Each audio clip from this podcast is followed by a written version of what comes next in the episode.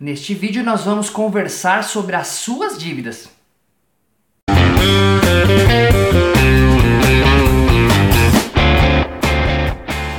Uma das coisas mais importantes para que a gente possa encostar a cabeça no travesseiro e dormir tranquilo, sem preocupações, é não termos dívidas. Concorda comigo? Bom, hoje 62% das famílias brasileiras estão endividadas. E esses são dados de junho de 2015 que foram coletados pela CNC, que é a Confederação Nacional do Comércio de Bens, Serviços e Turismo. Além disso, 21,3% dessas famílias estão inadimplentes, ou seja, elas têm as suas contas em atraso. E nada mais, nada menos do que 7,3% dessas famílias nem sequer sabem como vão pagar. Ou seja, existe uma grande possibilidade dessas famílias, inclusive, darem calotes em seus credores. E aí eu pergunto a você: você sabe hoje qual é o tamanho da sua dívida?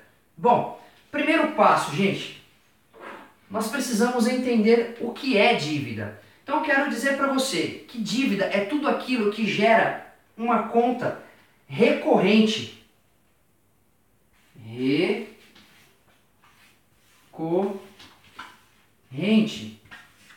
Ou seja, tudo aquilo que te gera uma parcela, uma mensalidade. Se você paga um valor hoje e você tem uma recorrência desse valor no mês seguinte, e no outro, e no outro, e no outro, isso é uma dívida. Não importa se a dívida está dentro do vencimento ou se ela está em atraso. Ela não deixa de ser uma dívida. O problema é que muitas pessoas só consideram dívida uma conta que ela deixou em atraso. Por exemplo, digamos que esse mês você teve um problema, atrasou o seu salário ou qualquer coisa do tipo, e aí você não conseguiu pagar a parcela do financiamento do seu carro, por exemplo. E aí você fala assim, poxa, eu tenho uma dívida, tenho que pagar duas parcelas atrasadas, ou uma parcela, três parcelas atrasadas. E aí você começa a contar como dívida aquilo que você deixou atrasar. Mas eu quero dizer para você que uma coisa é você ter uma dívida que está dentro do seu vencimento e outra coisa é você ter uma dívida inadimplente, ou seja, inadimplente é aquele que não paga, inadimplente. Se você tem uma conta em atraso, uma conta que você não pagou, você está inadimplente, mas você tem uma dívida. Mesmo que você esteja dentro do vencimento, isso é uma dívida. Então não sei se você já parou, se você já tirou um tempo para você colocar no papel e listar as suas dívidas, para você saber o tamanho dela. Mas muitas pessoas deixam para colocar somente aquilo que está em atraso aquilo que você tem dentro do vencimento, que você paga sempre é, dentro do prazo, você não considera como dívidas. Exemplos, o boleto da sua faculdade, por exemplo. Mesmo que você pague na data correta, aquilo é uma dívida, afinal você tem um pagamento recorrente para fazer todos os meses. A partir do momento que você entrou na faculdade e você sabe que tem um valor X para ser pago todos os meses, aquilo é uma dívida. Você contraiu uma dívida. O financiamento da sua casa também é uma dívida. Então, vamos listar aqui algumas coisas que você pode colocar dentro da sua lista de dívidas. Vamos lá. Uh, financiamentos de imóveis. Então vou colocar aqui financiamento. Financiamentos diversos. Pode ser do, da sua casa, né? Colocar aqui para você lembrar que é a casa, do seu carro. Nossa, sou péssimo de desenho, mas dá para entender. O financiamento da sua, carro, da sua casa, do seu carro, tudo isso é uma dívida para você. Quer mais? A faculdade.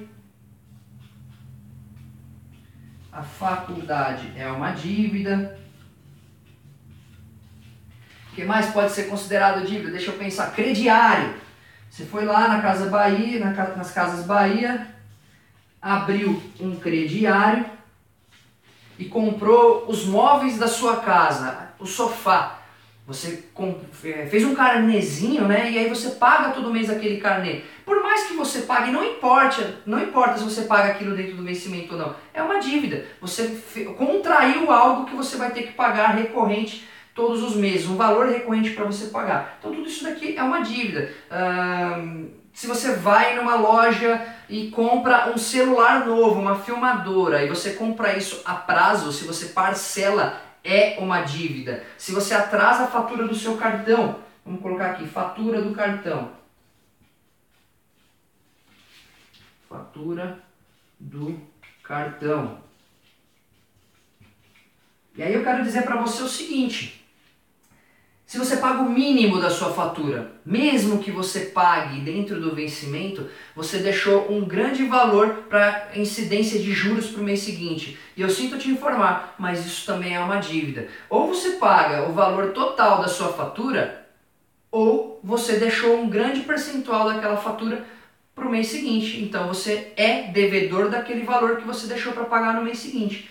Nunca caia nessa cilada de pagar o mínimo, ok? Sempre pague e faça de tudo para você pagar 100%. E se você não tem dinheiro para pagar o 100%, é melhor você não pagar, ligar e negociar do que propriamente você pagar o mínimo. Mas isso é assunto para um próximo vídeo. E, gente, a coisa é muito pior do que a gente imagina. Como eu falei no início do vídeo, esses dados da CNC são dados de junho de 2015. Mas recentemente eu fiz uma pesquisa na internet onde eu, eu, eu lancei um formulário e postei na, nas minhas mídias sociais, mais precisamente no Facebook, e durante uma hora eu pedi para alguns amigos compartilharem e responder esse formulário. E aí eu encontrei dados que são ainda mais assustadores. Eu não sei se a, a, o tamanho da amostra que nós coletamos é suficiente para tirar uma, uma, grande conclusão ou se a, a, amostra da CNC já está ultrapassada por já ter mais de um ano. Mas vamos lá, aproximadamente, não, se eu não me engano, 135 pessoas, foi isso, 135 pessoas responderam essa pesquisa. Só que vamos lá, a CNC indicou que 62% das famílias são, hoje se declaram endividadas, dados de junho de 2015. Na pesquisa que eu fiz, isso foi agora, há uma semana atrás, não me recordo a data do mês, mas foi o uh, sábado passado, hoje é domingo, fazem sete dias, alguma coisa, sete ou oito dias que nós fizemos essa pesquisa. E 85% dessas pessoas se declararam endividadas. E nós explicamos, na verdade, no formulário o que é dívida. Então pode ser que muitas daquelas pessoas que responderam à pesquisa de junho de 2015 da CNC, elas não se declararam endividadas porque elas não entendiam, por exemplo, que é, o boleto da faculdade é uma dívida, que o cartão de crédito que foi pago o mínimo é uma dívida. Então tudo aquilo que você tem uma parcela recorrente para pagar no futuro é uma dívida. Enquanto você não zerar aquele saldo, você está endividado. Isso é um fato, eu sinto te informar. Então, o dado é muito mais alarmante, muito mais assustador do que a gente imagina. Das 135 pessoas que responderam, 85% disseram estar endividadas. E 50% delas têm, têm parcelas em atraso. Muito mais do que a pesquisa de 2015 lá da CNC, que dizia que 21,3% estavam com dívidas em atraso. A gente está falando de metade das pessoas que responderam declarando que tem contas em atraso. Isso é assustador e é alarmante, gente. Uh, nove, nove, 96, não, desculpa, 33,3%, 33,3% dessas pessoas que responderam à minha pesquisa disseram que não tem condições de pagar. Olha só, em 2015, 7,9% das pessoas que responderam à pesquisa da CNC diziam não ter condições de pagar essas dívidas. Hoje, 33,3% das pessoas declararam que não podem pagar. Gente, é um número muito alto. É, não é de se admirar que o país esteja na condição econômica que nós estamos vivendo hoje. O país passou, os nossos governantes passaram anos, décadas, quase 14, 16 anos gastando mais do que a, praticamente recolhem. Né? E as contas devem, essa organização financeira deve começar também por nós. Não adianta a gente transferir toda essa responsabilidade somente para os governantes, mas você tem a responsabilidade de organizar bem as suas finanças, de você organizar isso dentro da sua própria casa. Só assim você vai poder ter uma, uma economia mais eficiente, mais responsável e produzir um movimento de capital mais consciente na sociedade, para que a gente possa ajudar o país a sair dessa crise sem necessariamente a gente ficar preso e dependente da, da classe política, por exemplo.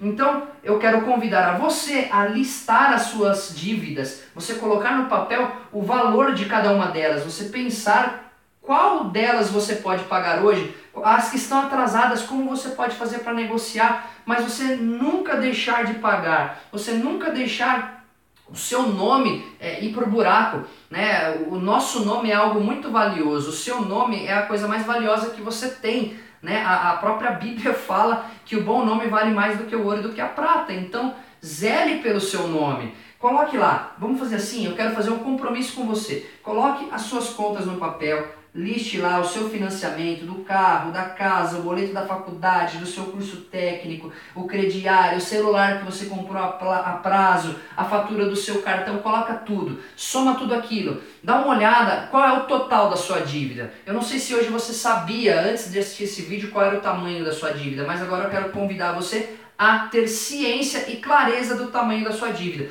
Depois, com o segundo passo, você compare isso com a sua renda, o quanto entra de dinheiro na sua casa, na sua família, né? E se por acaso o valor da sua dívida for muito próximo ao valor da sua renda, ou é, até ultrapassar, eu tenho encontrado pessoas que me procuram pedindo auxílio, pedindo ajuda, que tem o valor da dívida acima do valor que recebe de renda, aí eu digo para você que você tem duas possibilidades.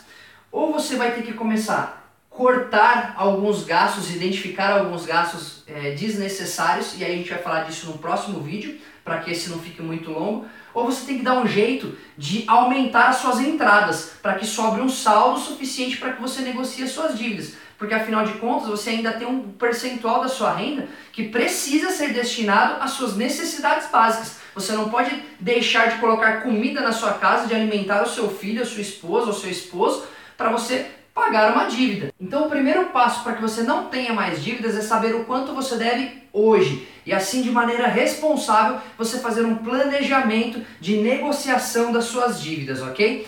Bom, em um próximo vídeo eu posso conversar com você e trazer algumas ideias de como você pode aumentar a sua renda também e como você pode identificar gastos desnecessários para que você possa cortar e diminuir o tamanho da sua dívida, ok? Então deixa seu comentário aqui embaixo se você tiver alguma dificuldade para identificar esses números e como você fazer esse planejamento. Deixa um comentário aqui para eu tentar te ajudar de uma da melhor maneira possível se esse vídeo te ajudou em alguma coisa, então dá um joinha aqui. Não esquece de se inscrever nesse canal. Se você estiver assistindo em qualquer outra mídia que não seja o YouTube, se você estiver, por exemplo, no Facebook, então dá um curtir aqui na nossa fanpage, compartilha esse vídeo com seus amigos para que a gente possa ajudar o máximo de pessoas possíveis e que você me ajude a fazer esse canal crescer, ok? Posso contar com você? Então vamos lá, compartilhando e se inscrevendo agora no canal, ok? Até o próximo vídeo. Então, se você quiser saber algum assunto específico, específico sobre as suas finanças ou sobre empreendedorismo, deixe um comentário aqui para que eu possa produzir os próximos vídeos. Um grande abraço e até já!